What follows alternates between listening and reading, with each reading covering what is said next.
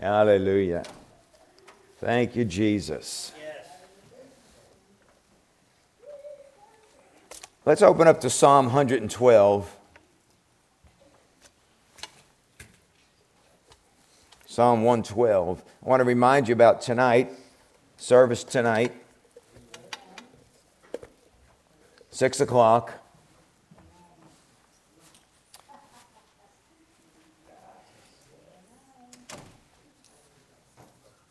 It's a good time to look back on the year and see how much we've walked in what God set before us this year. Amen. Amen. Hallelujah. Father, we bless you. We honor you, Father. We thank you for your word. Thank you that we can sit at your feet and be taught of your spirit and receive impartations of revelation into our heart. And Father, I just thank you that we continue to conform to the image of Jesus, growing and developing in your divine nature, taking hold of the anointing that comes on the word that removes burdens, destroys yokes, and it's the anointing and the revelation that the power of hell cannot stand against. That as long as we take hold of your word, take hold of your anointing, and take hold of it in life, I thank you, Lord, that there is no devil in hell that can defeat us, that can stop us or stand against us. But we walk on into victory and be the overcomers that you've made us to be. In Jesus' name, amen. Amen. Amen. Hallelujah. Psalm 112, verse 7. Thank you, Lord Jesus. It says, He will not fear evil tidings. His heart is steadfast, trusting in the Lord. He'll not fear evil tidings. You know, there's a lot of evil tidings going around. And there's a lot of people that get shaken by it. There's a lot of Christians that are being shaken by it. But it says here that when our heart is steadfast and trusting in the Lord, we'll not fear evil tidings. We'll hear them, but they will roll off us like water on a duck's back. Amen. Amen. There'll be no emotional attachment. There'll be no taking it to thought. There'll be no letting it guide us and direct our path and make our decisions for us. We do not fear evil tidings. Our trust is in the Lord, and therefore we're not on a roller coaster ride, but we are steadfast in our life. Let's look at that in the Passion Translation. Psalm 120, 112, verse 7 in the Passion Translation says, They will not live in fear or dread of what may come, for their hearts are firm, ever secure in their faith. You know, if I hear any more stuff on the news about what might be. Well, it could be. Well, this might be the way that it goes. You people have no idea what you're talking about, and all you're doing is instilling fear in people because it's making people afraid of what might come. Well, good might come. How about that? Amen. Amen. And it's all the fear mongers because that's all the devil has. That's all the world has to go on is fear. But the Bible says we'll not live in fear and we'll not live in dread about what might come. Dear God, there might be a lion out in the street. Let's not go outside. No, no, we're not in that group, are we? We live secure in our faith. The uh, New Jerusalem Bible says bad, ho- bad news holds no fear for him. Firm in his heart, trusting Yahweh. You know, sometimes bad news comes to you. In fact, sometimes bad news is spoken about you. But you know, bottom line is who gives a rip? Because no matter what you say, I don't care what you're looking at in a diagram, I don't care what you've got laid out, I don't care what you see, it's your opinion.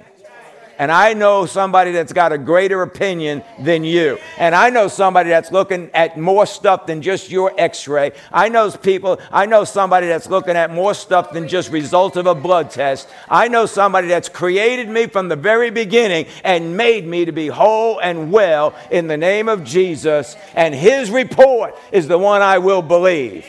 And the other ones can go stick it in their ear. Amen. Hallelujah. Now, that doesn't mean that when bad news comes to you, you just, oh, no, no, no, it's not really there. Yes, it is. So, so what? How many of you, before you got saved, was not saved? Anybody? Oh, look at that. Oh, everybody in the room is putting up their hand. Some of them couldn't figure that one out. They're like, huh? Well, anyway, You know, we were all not saved before we got saved. We were walking bad news. Our life was filled with bad news, and there was nothing around the corner that really looked good. And yet, Jesus could turn that around when you gave yourself to Him. And you think He can't turn around a blood test? You think He can't turn around an x ray? You think He can't turn around that report that they want to tell you that brings fear into your life? Amen. No, we're not going to fear bad news. And the more that we work with the things that the Spirit of God has been talking to us about on Wednesday nights and on Sundays, the more Psalm 112, verse 7 is going to become a reality in our life. The more we will not fear. Amen. And you know, because why do we need to know this? Because there's pressure times ahead. In the last days, pressure times will come. Oh, no, there isn't. Well, then God's a liar. Yes, there is. There's pressure times ahead.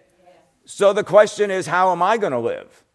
How will I live in pressure time? How will I think? How will I emotionally react? What kind of choices and decisions will I make? What will be the condition of my soul as I face the future?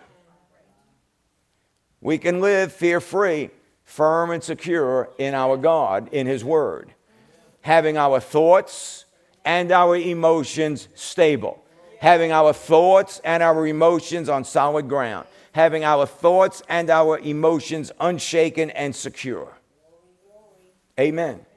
Why? Because we want to continue hearing the Spirit of God. And in Him there is no fear. Amen. Now, some people will say, well, you know, there's just good days ahead, nothing to worry about. Well, consider this the woman with the issue of blood had good days ahead.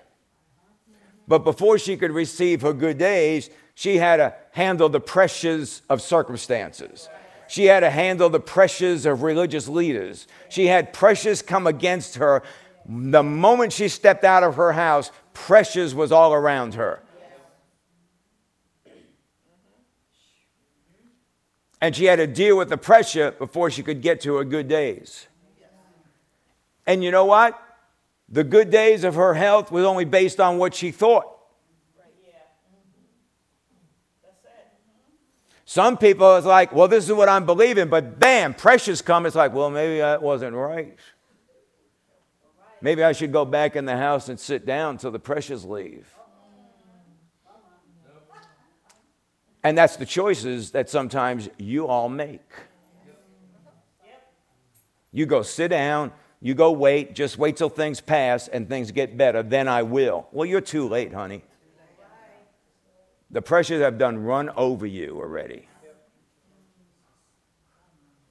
What about Bartimaeus? Bartimaeus had good days ahead of him of getting his sight back, but before he could step into that, he had to handle the pressure of the critics. Sit down, be quiet. You little beggar, we don't want to hear from you. You're interrupting what's going on. He had to handle the critics. So, how did he handle it? He cried out all the more. Isn't that right? What about Jairus? Jairus goes to Jesus and says, My little daughter, she's at home sick. Could you come heal her? And on the way, he gets a report she dead. Pressure. Pressure. Pressure comes before the good. We know that there's good days ahead, and we hear it all the time, and we declare it. Our best days are ahead of us. But you got to get through the pressure. What will you do to prepare for the pressure? Amen. What if the woman with the issue of blood fell to those pressures? What if Bartimaeus fell to the pressures of his critics? What if Jairus collapsed? In fear under the pressure of bad news. Why do pressures come? Very simple to keep you out of the promise.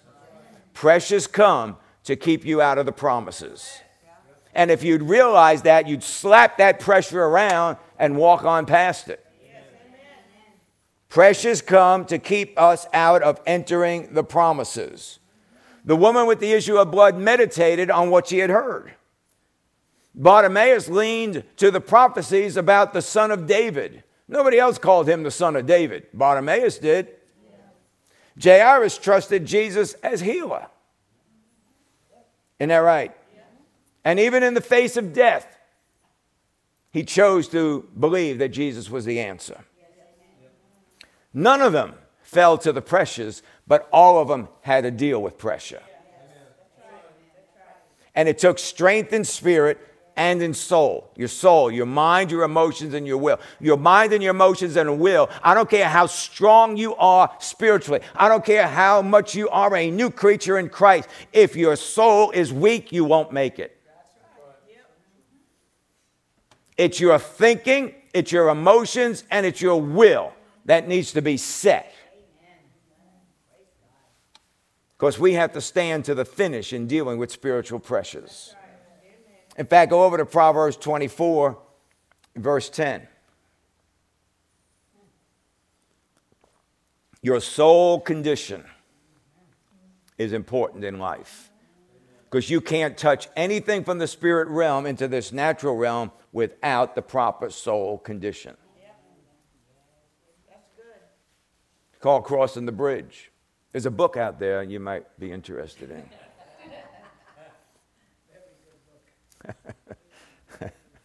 Proverbs 24:10 If you are slack in the day of distress, your strength is limited. Look at the Passion Translation, Proverbs 24:10 in the Passion Translation. If you faint when you're under pressure, you have need of courage. And the issue here is all about the soul. You can't stand under pressure spiritually. I mean, that's not going to help you in life. It starts there, but if it doesn't get into your soul, it'll never affect your life. Strength of soul comes from the strength of the Word of God that's in our spirit and by fellowshipping with the Holy Spirit. That's where strength of soul comes from. Strength of soul don't come because, bless God, I'm up, I'm awake, and I'm going to get myself up. There's no strength of soul. It comes from on the inside. Isn't that right? Some of the strongest people, you'd never know it.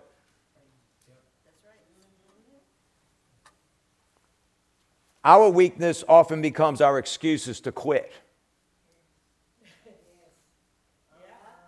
That would be yes. The head nodding up and down would be yes, I agree with that. Our weakness often becomes our excuses to quit. You know, before I got saved, I never had a weakness that would let me quit. You know why? Because I wouldn't face them. I'd sweep them all under the rug and do whatever it took so that I would not have to deal with that weakness. And if you're honest, you'd say the same thing. Because we all have them. We're still trying to get over some of them. Isn't that right? And our weakness often becomes our excuses to quit. But strength and courage comes as a result of faithfulness under pressure, not sitting in here. It's not faithfulness sitting in here. What you learn in here, you should take out there so you can live under pressure because your faithfulness that's proven under pressure is what builds your strength and your courage. Amen. May not like to hear that. That's good. But you got to build yourself up with the Word of God. You have to build yourself up by speaking in other tongues, and you can build up your faith by praying in the Holy Spirit. It's all about a face to face relationship. Amen. Hebrews chapter 5, 13 and 14. Hallelujah. Hebrews chapter 5, 13 and 14. And it's, it's, it's really, you know, as I think about it now, it, it, it's amazing how the Holy Spirit has been talking to us about pressures and standing under pressure and all that, especially as you're coming into the Christmas season, because most people go into la la land. And the more you get those Christmas songs in your head, the less you'll have the Word of God. Just saying. I like Christmas songs, especially when they're played by Trans Siberian Orchestra. I like Christmas songs. Okay. But you can't allow that to get in your head all the time. 13 and 14. For everyone who partakes only of milk is not accustomed to a word of righteousness, for he is an infant. But solid food is for the mature who, because of practice, have their senses trained to discern good and evil. Basic principles of the word, foundations, and we spent a lot of weeks on that on Wednesday night. But those things have to be taken hold of in order for the deeper truths of the word of God to be comprehended. You know, it's like the parable of the sower. Now we know that Jesus explained the parable, but think about before he explained the parable. He's talking about sowing seed in the ground and stuff grows. And he was talking to an agricultural society. Well, they all knew that. You know, it'd be like, what, what the heck is he teaching us about?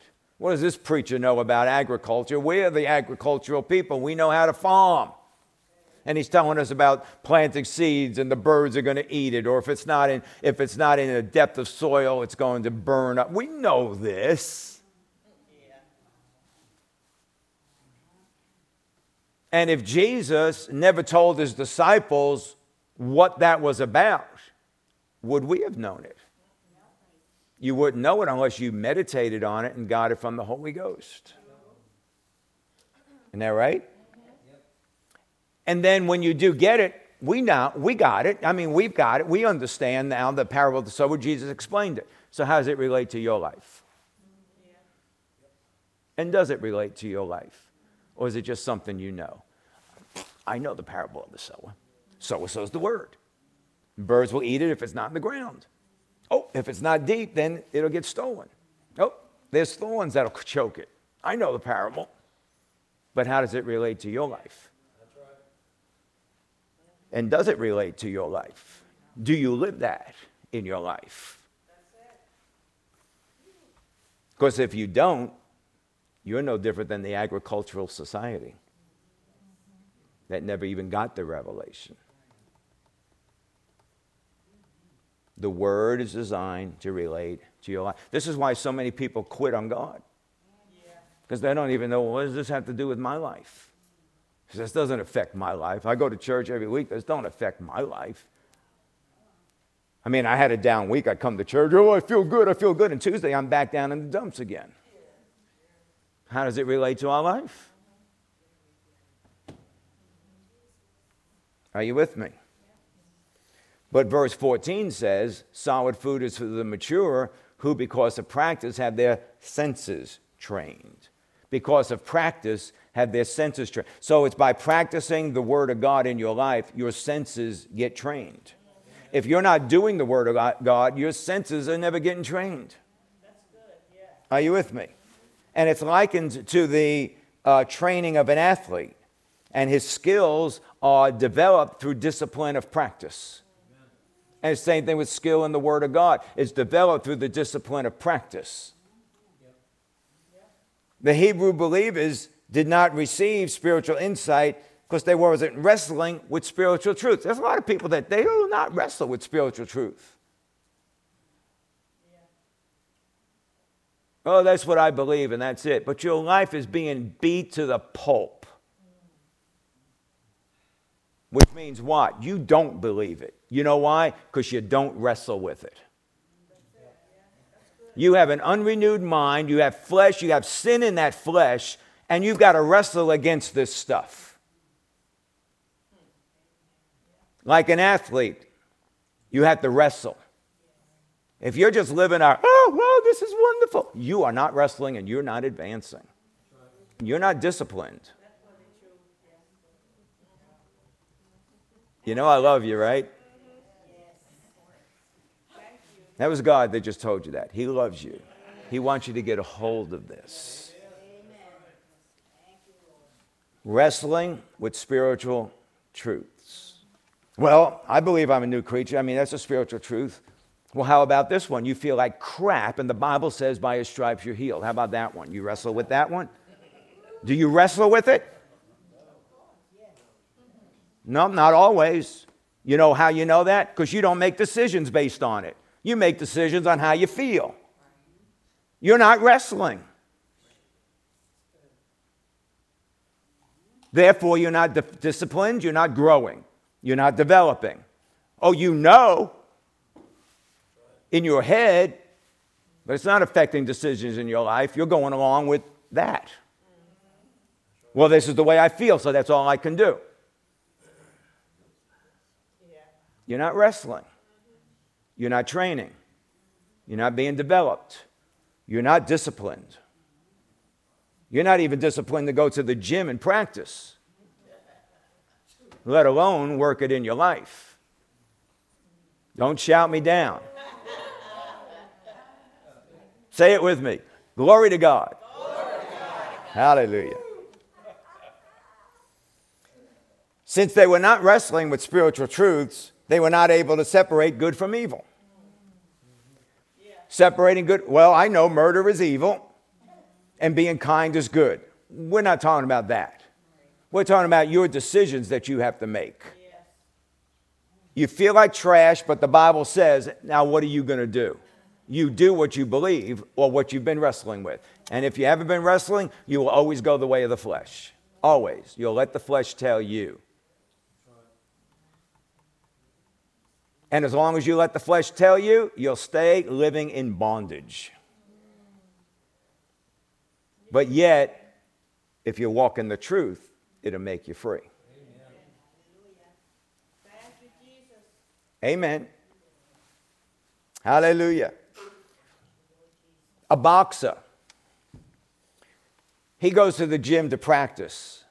That does not make him a champ. He'll do practice he'll have smaller engagement fights that are set up for him to fight. And he might have wins and he might have losses. But what is he doing in all of this? He's learning to grow into being a champ. Just because you practice doesn't make you a champion. Just because you have little engagements that you have to deal with doesn't make you a champion. Those are all there to practice. You know why? Because the big stuff's coming. And what have you been practicing to get ready for the big stuff? As we grow in basics, understanding and receiving truth, and start to hear the word of righteousness, it will now demand actions of obedience to do as you've learned. Amen. It always demands it. It's getting into the boxing ring. When you take hold of faith, you have stepped into the ring. And you know what? In every boxing ring, nobody boxes by themselves. There is always an opponent. I don't care how small the fight is, I don't care about the practice, doesn't matter. There's always an opponent. Isn't that right? And what is your opponent? Your flesh, our unrestored soul, the world system, our uncontrollable emotions, a will that's not strong in obeying God. Those are all opponents. A will that wants to do things my own way rather than God's way. A will that says, I want what I want and I'll just put God's stuff on the side till I get done. Those are all opponents. This is where the training starts. This is where the wrestling begins with your own flesh, with your unrestored soul, with your thoughts that are not in agreement with God, with your emotions that are out of control, with a will that is not strong to do the things of God God's way. This is where the wrestle begins. Amen. And you have to start practicing the word of righteousness in dealing with these things. Put off from yourself immorality, impurity, evil thoughts and practices, greed. Why does he tell us to put it off? Because we all got it. Or what are we going to do with it? Well, I don't deal with that immorality stuff anymore. How about greed? Well, I'm not greedy. Well, you always want to have your way instead of God's way. That's greedy. Hello. These are things we have to work on. Wrestle with these things pulling down strongholds, casting out, casting off imaginations. We have to deal with this stuff, don't we? This is where the training begins. It's the smaller engagement fights. You might, you might hear the Word of God talks about not holding a grudge. I remember when I heard about judge not. Dear God, I was like number one judge. I had the blue ribbon judge. I was the blue ribbon judge, you know. And I had to deal with that over and over. Judge not lest you be judged. Judge, and I had to realize I don't want to be judged. So I'd have to deal with myself. Judge not lest you be judged. Judge not lest you be judged. Say it over and over and over. Did you get tired of saying it? Yeah. So what did you do? I said it some more. And then I got tired of saying it and I said it some more. Well, how long did you say it? Until I stopped judging. And then if I found myself slipping back into judging, I'd start saying it again. Declaring it, the pen of the ready writer, writing it on my heart. Amen. So I might start hearing things in the Word about not holding a grudge, having to get my own way, do things the way I want to do it. I hear things about don't be covetous, don't be envious, don't be judgmental. I'm supposed to speak a kind word. Oh,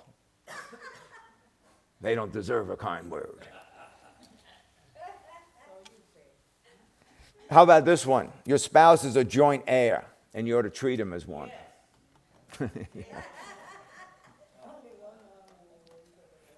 Just so you know this, it's not only women that are a spouse, men are a spouse also.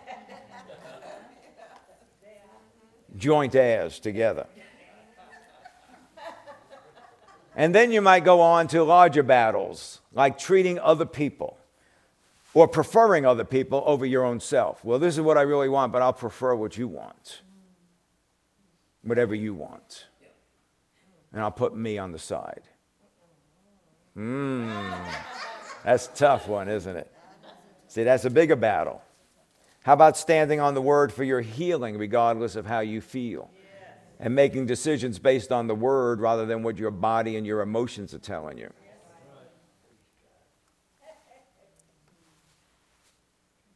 I remember back in 1981 saved only a couple of months.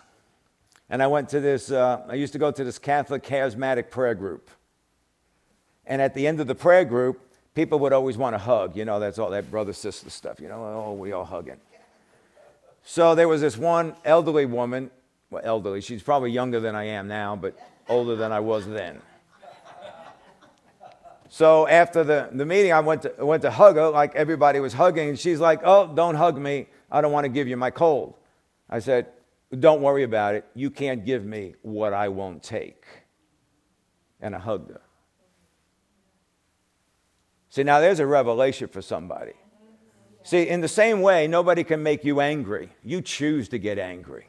Oh, no, they really ticked me off. No, you chose to get angry because you can choose to be kind. You can put off the anger and put on kindness. It's choices. Now, until you get into the truth of the Word of God, you don't realize this and you think it's your emotions that are telling you. My emotions are telling I feel it on the inside. I'm supposed to get angry. Well, no kidding. That doesn't mean that it's of God, it's out from your emotions. Well, my emotions are telling me that I need to just get back at them because of what they did. Otherwise, they're going to do it to other people. You heard that one before, right? We got to stop them, or they'll do it to other people. Yeah. Like that's your job. And all that does is eat you up. Huh? Amen. Believing healing regardless of how you feel regardless of what you see. I walk, you know, at the same time, we'll declare, I walk by faith and not by sight. Oh, but I feel like trash. Look at what, look at, oh, I looked in the mirror. I don't look good at all. I need to stay home. But then we'll say, I walk by faith and not by sight. Glory to God. Can you see the hypocrisy? Can you see that? And it doesn't mean that you purposely are a hypocrite. It means you've got one thing in your spirit, another thing in your soul, but what's in your spirit is in bondage because it can't get out because your soul's messed up.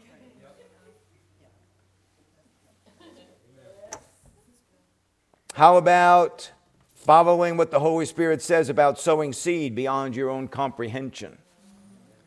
Well, that don't make sense. Why would I do that? I mean, dear God, I mean, that's about everything I got. I mean, whatever it might be. You know, I'm saving that money for a specific. Why would God have me to do that? That don't make any sense. You don't comprehend it.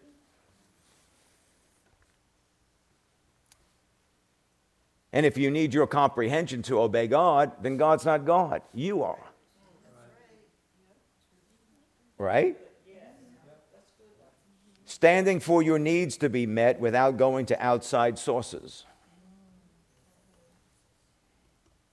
Now, understand, it doesn't mean that you can't go to outside sources. What I'm saying is you're standing for your needs to be met, and the Holy Spirit may direct you to go to outside sources. But you need to know the difference between if the Holy Spirit's directing you or if in your emotions you're fearful that this isn't going to work and I need to go do something. Yeah.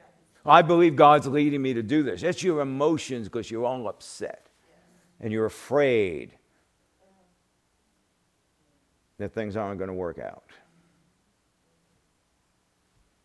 Major difference. But you'll never know it if you don't practice. larger battles. Only follow the leading of the Holy Spirit to reach your goals. That's a large battle because there's so many voices in the land, and a lot of them are right on the inside of you. When the deadline comes into view or natural hope runs out, what are you going to do? What do you do? I said it a long time ago. If natural hope runs out and it doesn't seem like there's no answer, well, if God's not the answer, then I might as well just go see him. That's all. When I get there, I could say, What happened? And he'll tell me. I'm like, Oh, okay. I see now. See, that's when we step up with the training of the Word of God that was habitually developed in us. Because we were discipled and disciplined through the wrestling with the smaller engagement fights. So now we're at the big deal, the deadline. The deadline's looming. The natural hope has run out. We're in the big deal now. We're in the big ring. What am I going to do? What have you been practicing? If you haven't been practicing, because everybody's going to come to the big deal. And how you get through it will be determined, be determined by what you've practiced. To stand our ground and fight, we must live lives that leaves no open door to the enemy. The more our lives line up with the Word of God, the more we shut the door on the enemy. And you have to understand the difference between access and attacks.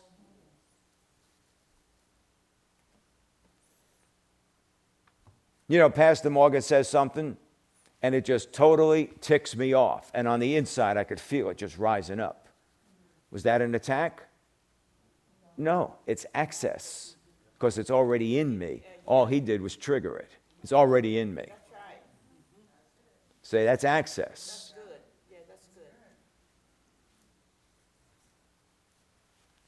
Amen. Yes, please. Be nice. Do you understand what I'm saying? We have to understand the dif- difference between access and attacks. There's pressures and there's promises. Are we going to increase in pressures? Are we going to increase in promises? Don't answer me because I know you'll have one answer in here and you'll have another answer out there. You need to settle it on the inside before you even get out there. What's going to increase, the pressures or the promises? The battles we deal with, whether they're large or small, is going to take action, it's going to take obedience, it's going to take a will that does not quit, it's going to take strength that stands to the finish. And a will that will not quit. We're not talking about self will, we're talking about a fruit of the Spirit called endurance, a quality of character.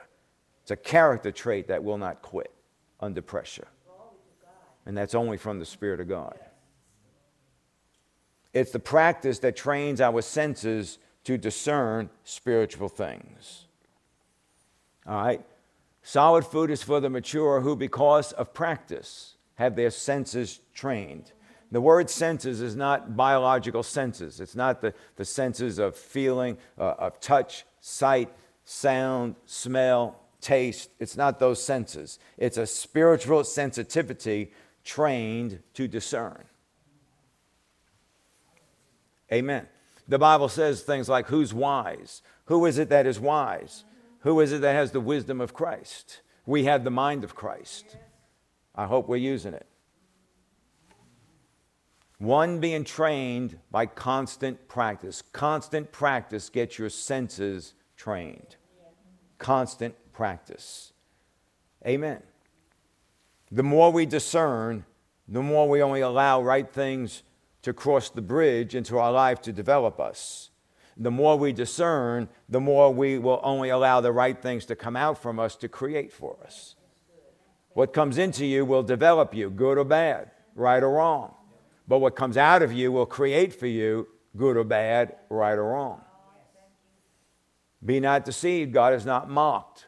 A man's harvest in life is based solely and only on what he sows out of his heart, out of his mouth. Isn't that right? Discerning good, wholesome doctrine versus evil, corrupt doctrine. Okay? And again, you know, corrupt doctrine would be it's okay to murder somebody. Well, that's not what we're talking about. The assumption is we're beyond purposeful sin.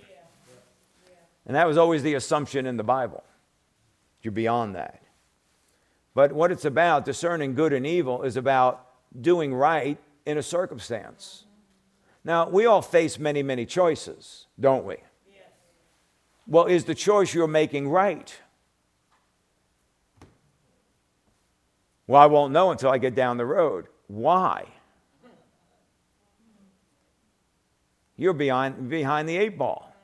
You're now living by your senses biologically. Now, I understand that we make the best choices that we can, but we should learn from the choices. We get down the road and go, hmm, that seemed right, but it wound up in ruin. That did not create good in my life down the road here. So I learned from that because now I'm starting to discern what's right, what's wrong, what's good, what's evil, what works, what don't work, what's God and what isn't God. So I can look back at those things, but it's designed to learn from. Well, I was kind to them, but now they bit me in the back and this was not good, so I'm not going to be kind to anybody anymore. No, that's not the decision. The decision is should I or shouldn't I based on what the Spirit of God says to me at that particular moment. You know, not every opportunity to be kind needs to be taken. Because somebody will just take you. They'll take your kindness and kick it down the street. They'll use it because you're being kind to them and they'll use it. But is that what you were supposed to do by the Spirit of God? Well, that's just what I like to do. We don't care what you like to do. What you like to do is not your answer, nor your direction, nor will it bring you down the right path. Because you can like to do good things out of your flesh, you know. Why? Because flesh wants to be noticed, flesh wants to be looked at, flesh wants to get accolades. So, flesh will let you do what's good as long as it gets all of the notice for it. Are you with me? See, we're talking about stuff that affects our life here. It's things that are good and evil as a quality or character? Is that of a good character or an evil character? Is it evil because it could turn out to be harmful? It could turn out to be damaging. Is it evil because it creates something that's difficult, harsh, and now it's created pressures in my life? I thought it was the right thing to do, but now I got all this pressure. Uh, I'm doing this because I just love to do it, but dear God, look at all the pressure. Yeah, but I'm not going to stop doing it because this is what I like to do. And you won't give it up and you won't stop it and you're willing to live under the pressure because it's what you want. And yet, it's probably the thing that's killing you and creating all your pressure. You know, when I got saved, I used to own guns. I had a hot rod Camaro. I had a bunch of music equipment, and I was a druggie and everything else, and I used everything I had in the wrong way. And when I got saved, I got rid of all my guns, I got rid of my hot rods, I got rid of all my music stuff, gave it all away. I loved all that stuff. I lived for all that stuff. But it created too much pressure to where I couldn't live for God the way I wanted to. And I got rid of it all. And then as I grew and I developed and matured, it all came back in the right way. It's called going through the eye of the needle, that small little gate in the city. You got to unload your camel and everything else to get through that little gate. In fact, you might have to leave the camel and everything outside the gate so you can get in and save your life. But when you get on the other side, you get loaded up, but you don't trust God enough. You're the one that wants to take care of everything. And God can't do anything for you. And all you do is live under pressure. Pressures come to rob the actual promises. You think that thing you love is your promise? It's your pressure. There is a promise on the other side from God, but you can't get there because you won't let go of the pressure. Get your hand out of the cage, monkey.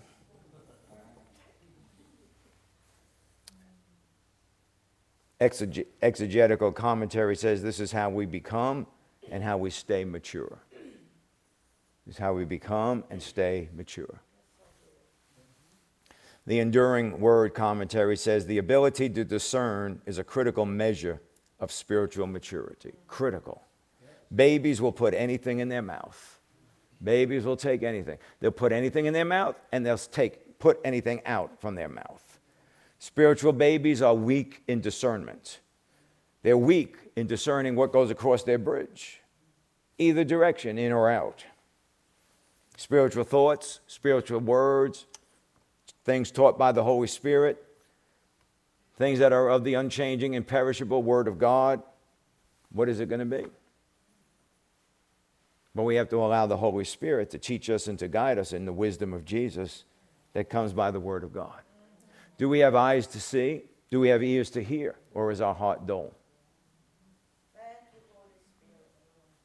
Amen. 2 Timothy chapter 1.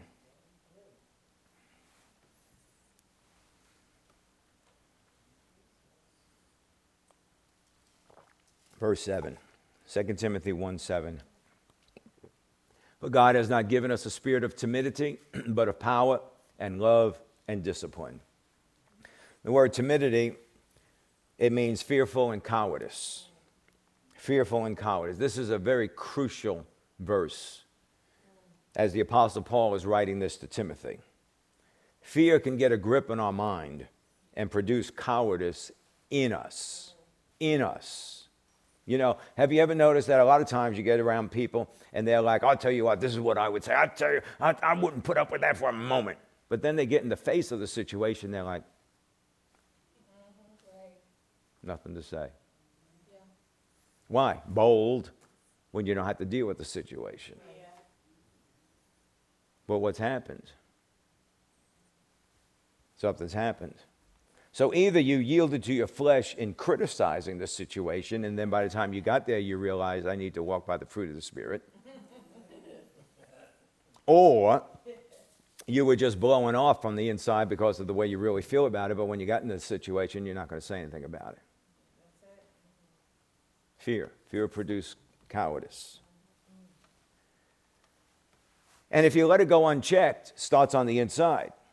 But if you let it go unchecked, you start to become afraid of everything. You start to become afraid of everybody. And it gives access to control, for fear to control our life. Amen.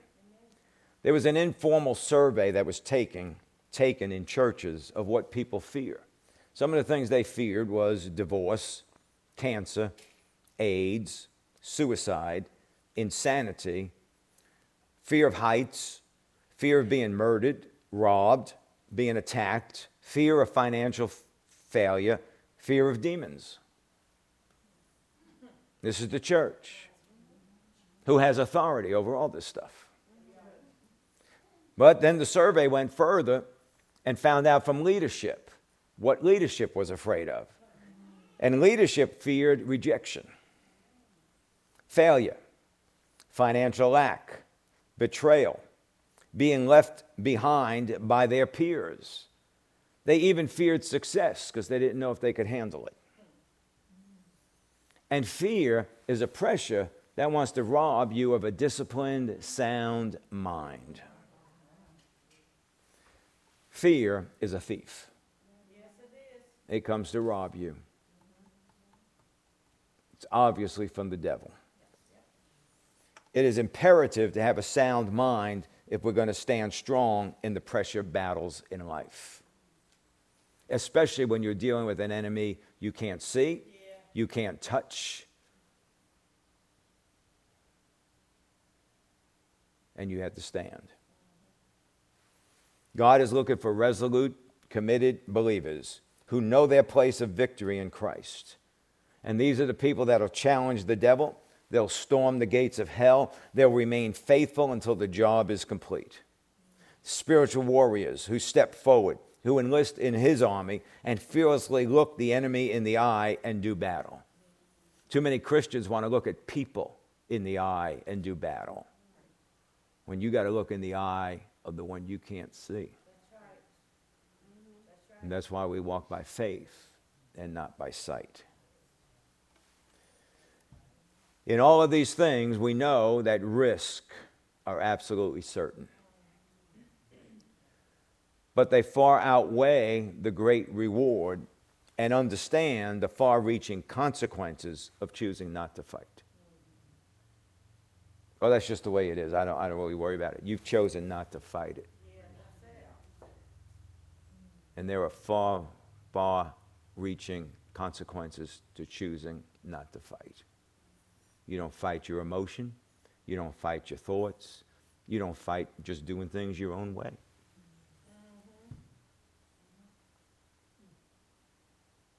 And it's the door to pressure. Amen. When the Apostle Paul wrote to, to uh, Timothy, his first letter to Timothy, everything was going great. Timothy was the pastor of the church of Ephesus, had about 50,000 people in it and things were just going well. The church was growing, it was flourishing. But between 1 Timothy and 2 Timothy, there's, there's about three years between both letters. And by the time 2 Timothy is written, the church of Ephesus is in big trouble. And now he tells Timothy not to have a spirit of fear. Circumstances have changed immensely in the church of Ephesus because circumstances have changed immensely in the church because circumstances have changed immensely in the world. This is after Nero decided to burn Rome. Remember when he burned Rome? And the council actually called Nero on the carpet about the burning of Rome. And Nero said, Wasn't me, them Republicans, I mean those Christians. and Nero blamed it on the Christians and said Paul was the leader of the Christians. It's just like the same old garbage you hear today. Oh, that word of faith stuff is a bunch of nonsense. And you know that Copeland, he's the head of all of that stuff. Oh, come on. Same old, same old. So he blamed the Christians. So now Timothy, he's fearful and he's worried. Because guess what? This is not just the Pharisees and the Sadducees and the Judaizers that coming after Christians. Now this is the government and the government carries a lot more power coming after the Christians. So now Timothy is confronting scandals, he's confronting defection, he's confronting lies and betrayal and all kinds of persecution that's coming against him. The congregation is now shrinking. People are running back into paganism just to save their own life. And Timothy has anxiety over the church that's shrinking and shrinking, and also the fact that he could be next in being martyred. And yet the Apostle Paul is writing to him, and the Apostle Paul is facing worse things than Timothy's facing. And the Apostle Paul is encouraging Timothy and saying, Don't have a spirit of fear, but have a sound mind, love, and power. Isn't that right? Amen. There's a lot to say about the early church persecution, the pressures they had to deal with from the government, and martyrdom that was facing them all the time, and it was instilling fear inside of each and every one of them. So, do we say things like, Yeah, but you don't understand my circumstances?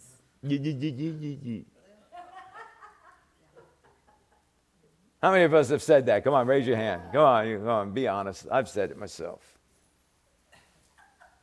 But yet, none of us has faced what the early church faced. But yet, the instruction is the same fear not. There's no difference, it hasn't changed. In, in early days, the pagans would actually look at the joy of the Christians in the middle of facing martyrdom. They would watch the Christian endure. They would watch the Christian stand for Jesus and not give up. They would watch the joy that was on the Christians, even when they were putting them up, crucifying them, or tying them up on crosses, and they would dip them in oil and use them as lights to, to, to light the road at night. And they were all singing. See, and we're like, oh, that was just so bad. They were singing psalms. They were so caught up in the joy of the Lord. They were beyond suffering. The reason we're not is because we're so carnal. We're thinking about the fire. We're thinking about the, the, the, we're thinking about the martyr. We're thinking about the persecution. They're thinking about the joy. They're thinking about their Lord. They're thinking about their position in Christ. They weren't carnal.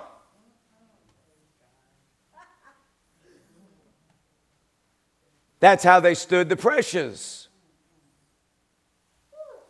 Amen. So if the pagans were watching them, who's watching you? And what are you showing? The moment you said, I believe something, you stepped on the stage, and who's watching you? What kind of performance are you giving? Mm-hmm. And is your performance causing somebody to turn to Jesus? Or do you try to ram it down their throat because you have nothing to show them? Don't shout me down.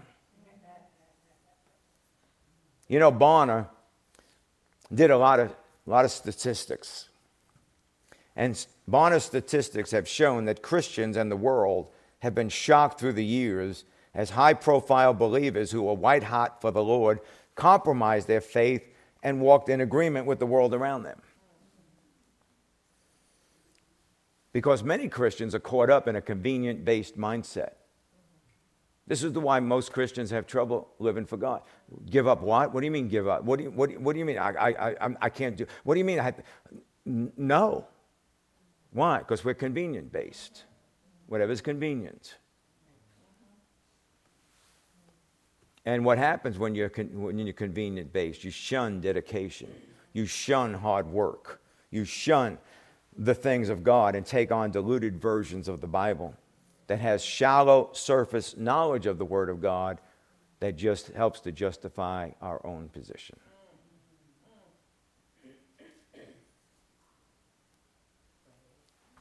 Amen. Every day, every day there's a battle going on.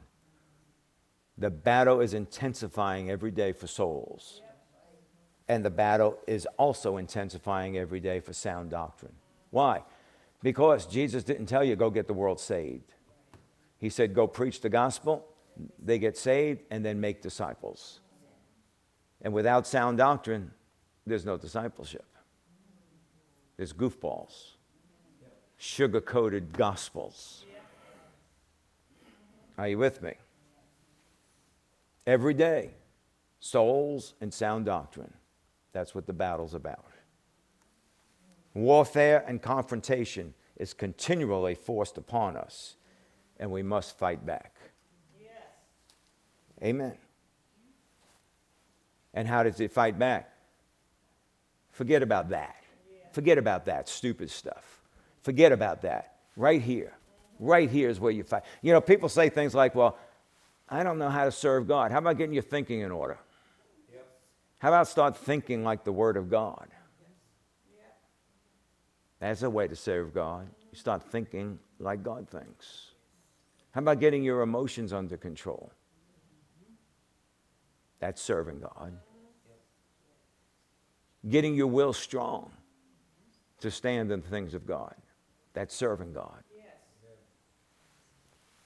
Because until you get that in order, nothing out here is going to be in order.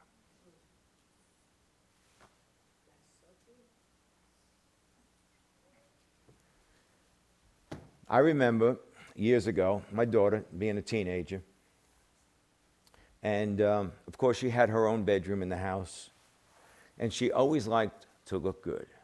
She always dressed nice as could, clean, everything, always looking nice. But dear God, don't go in her room. Oh my goodness. Oh, jeez.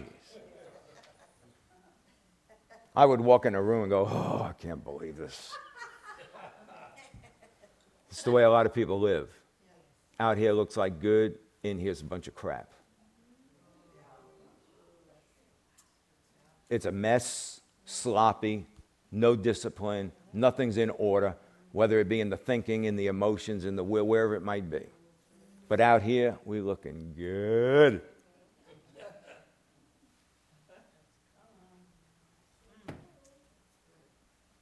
Huh? See, you fight back in here. The devil has taken lots of ground because he's taken a lot of individuals. And the only way you fight back is by not being one of those individuals. And get yourself in order. Satan knows that if he can't get God's people to succumb to a spirit of fear, a torrent of God's power will be released. Think about the great pressure that was on Shadrach, Meshach, and Abednego to bow or be thrown in the fiery furnace. Great pressure. I mean, we read it and we're like, but think about being there. You think about, be, think about being the. Now, think about the things you can't stand against, and you think you're going to stand against that fiery furnace. So there they are in that fiery furnace. Great, tremendous pressure. And the king is getting mad. The king saying, Get it hotter, make it hotter. You know, like, you know, more hot is going to be worse than not so hot. Hot's hot, you know, you're going to burn. So, but he's trying, but, you know, the king realizes, you know, these guys are not bowing, so I'm going to try to scare them. Well, there's nothing worked.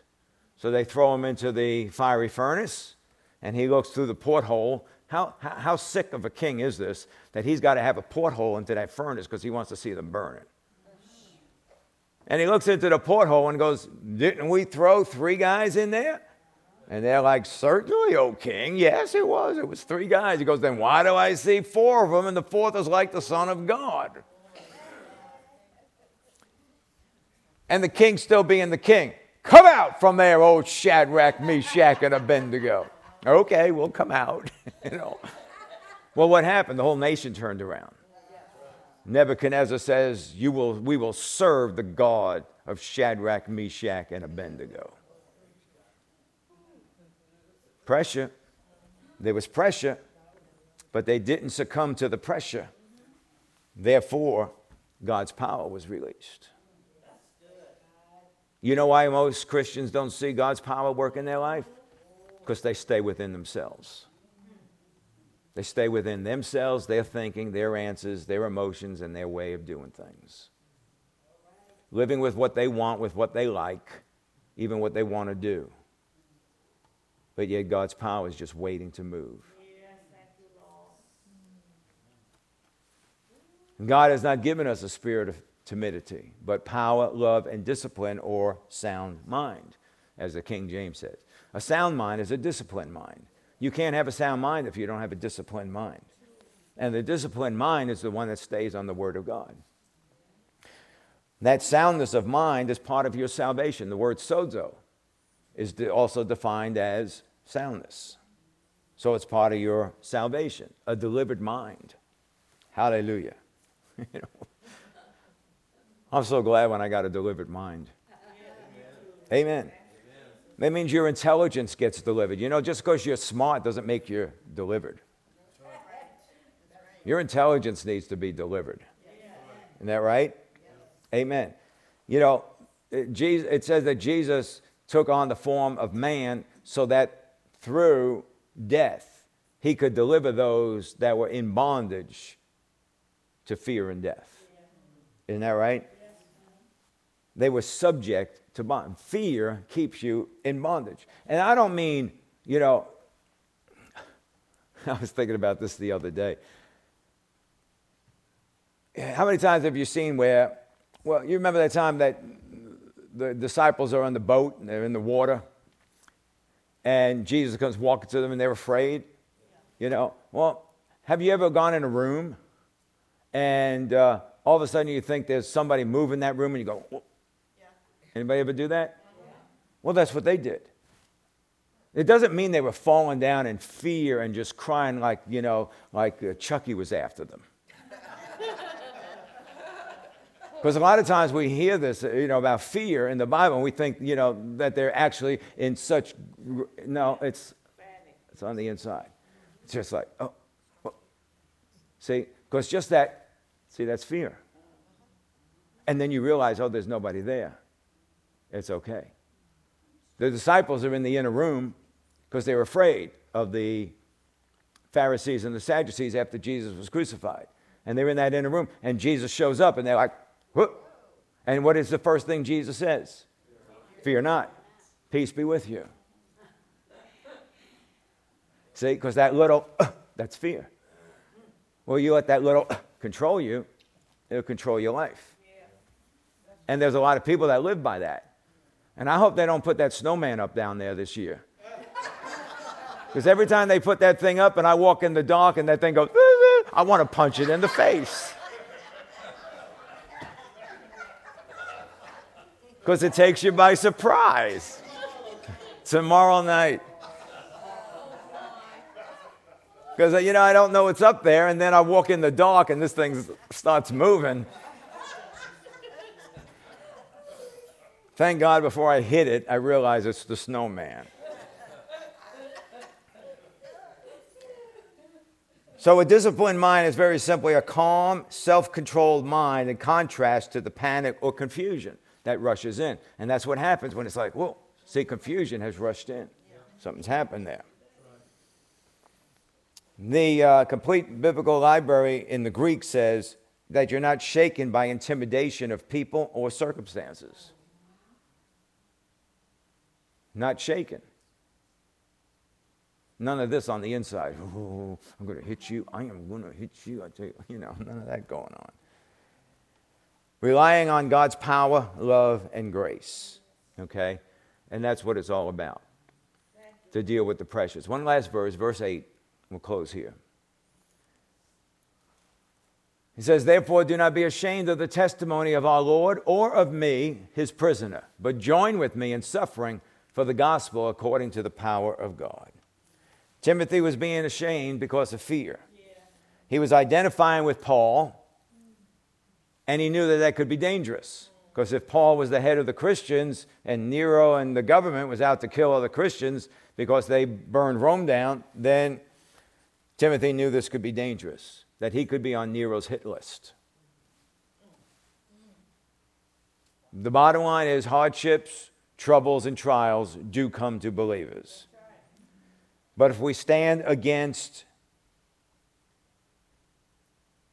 Well, not just stand, against, but if we stand true against pressures, we stand true, true on the Word of God against the pressures, there is a special working of God's power. Because He says, Join with me in suffering for the gospel according to kata, controlled, conquered, and dominated by the power of God. You want the power of God to be controlling, dominating, and conquering in your life? against the things you stand against, then, like he says, join with me. And the suffering he's talking about is not suffering persecution of martyrdom, but we'll, we'll get into that some place down the road here. But there is a suffering that we're all called to. Just like Jesus. And we're not talking about the cross, talking about life. Amen. That is exactly what worked in the lives of the martyrs, that they suffered for the gospel and the power of God was on them. But that'll never happen if all you do is look at the circumstances. Amen. Hallelujah. Lift your hands to the Lord. Father, we bless you. We honor you, Father. We give you all the glory and all the praise and all the honor. You alone are worthy, Lord Jesus. You are the glorious King. You're the mighty God, the everlasting one. We thank you for your goodness, your kindness, and your grace.